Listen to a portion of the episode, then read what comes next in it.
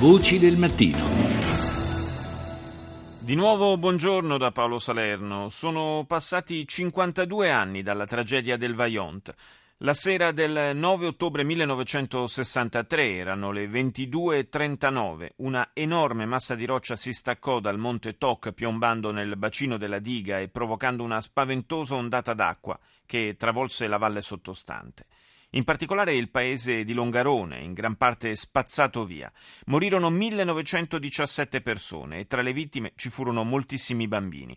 Fra quelli che si salvarono c'era Bruno Pradella, che allora frequentava la prima elementare. Ecco il suo ricordo di quella notte. Quella giornata l'ho stampata nella memoria ovviamente, e in particolare la sera noi con mio padre abbiamo fatto il giro del paese per l'ultima volta dopo cena, mio padre, mia madre mia sorella, senza sapere ovviamente che era l'ultima. E poi dopo Carosello come si usava allora siamo andati a dormire e siamo stati svegliati da questo, è difficile descrivere, comunque sì, i miei genitori che erano invece alzati, mio padre stava guardando la partita alla televisione e mia madre stava facendo le faccende di casa così. Ci hanno preso, non so quanti minuti è durato tutto il... Mia madre eh, aveva raccolto me in mezzo a una coperta e mi ha perso però per strada e mi sono ritrovato seduto a guardare il cielo insomma e, e ho, mi ricordo una, una notte eh, stellata come non ho più visto in vita mia. La mia casa era in quella parte di paese che non è stata raggiunta dall'acqua la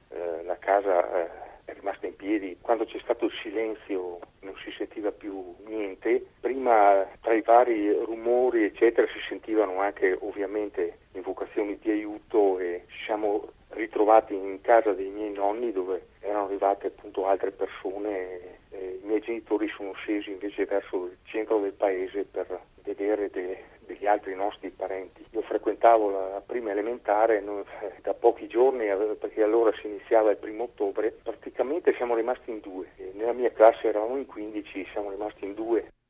Teresa D'Inca allora aveva 28 anni ed era una delle maestre di Longarone. La mattina del 10 ottobre si trovò di fronte a una landa desolata, un paese raso al suolo. Il suo primo pensiero fu rivolto proprio ai bambini. La ascoltiamo al microfono di Rita Pedizzi c'è stata la necessità, per tirarli via dalla visione dei morti, di far funzionare immediatamente la scuola. Il mercoledì del 9 ottobre era successa il fatto, il mercoledì dopo la scuola già funzionava. È stata la prima cosa che ha funzionato. Sono partite tre classi mentre prima erano undici.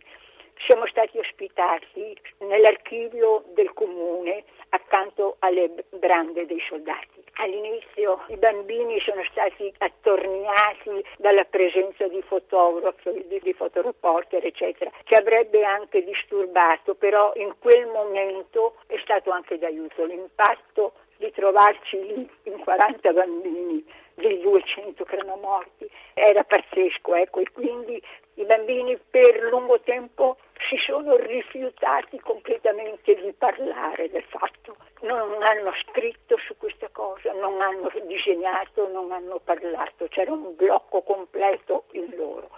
Prima che si aprissero un pochettino è venuta la primavera, è, è stato verso primavera che hanno cominciato a scrivere e a, a, parlare un po' della cosa e a scrivere i loro ricordi, i ricordi degli amici, i ricordi dei parenti, i ricordi del paese, i ricordi di quella notte, di, quel, di come loro hanno vissuto quella notte. C'era Germano Fain che racconta di essersi arrampicato per la scarpata che portava verso la ferrovia con l'acqua che gli veniva addosso e lui che correva non sapeva se riusciva a salvarsi da questo incubo dell'acqua che saliva sempre di più. C'era Ezio che sentiva, malgrado fosse in casa, eh, si teneva forte sulla finestra perché sentiva questa pressione esterna e poi quando è sceso ha trovato lì sui marciapiedi i morti che indossavano solo i calzini.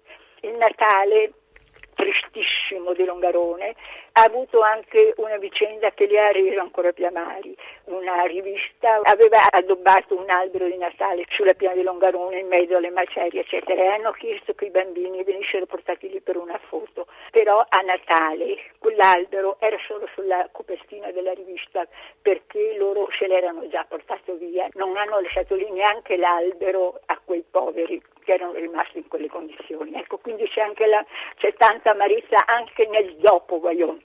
Lei quanti alunni ha perso nel disastro? Io ho perso 17 alunne. Ho perso 17 alunne, dopo ho ripreso la scuola con le mie sei bambine sopravvissute e otto bambini maschi, comunque insieme a tanto dolore, allo strazio enorme, all'amarezza che poi c'è stata, ci sono stati anche gesti belli, eh, sono stati invitati i bambini a Milano durante le vacanze natalizie, tutti gli alunni di Longarone. Sono partite anche delle corrispondenze che sono ancora vive, quelli che erano i bambini di Longarone che adesso sono sessantenni, hanno ancora corrispondenza con persone che si erano fatti vive in quell'occasione. È rimasta in contatto lei con le sue alunne? Io sono rimasta in contatto e loro mi raccontano che quel blocco che loro hanno avuto in qualche modo è rimasto ancora. Loro dicono che quando si incontrano non parlano mai del Vajont.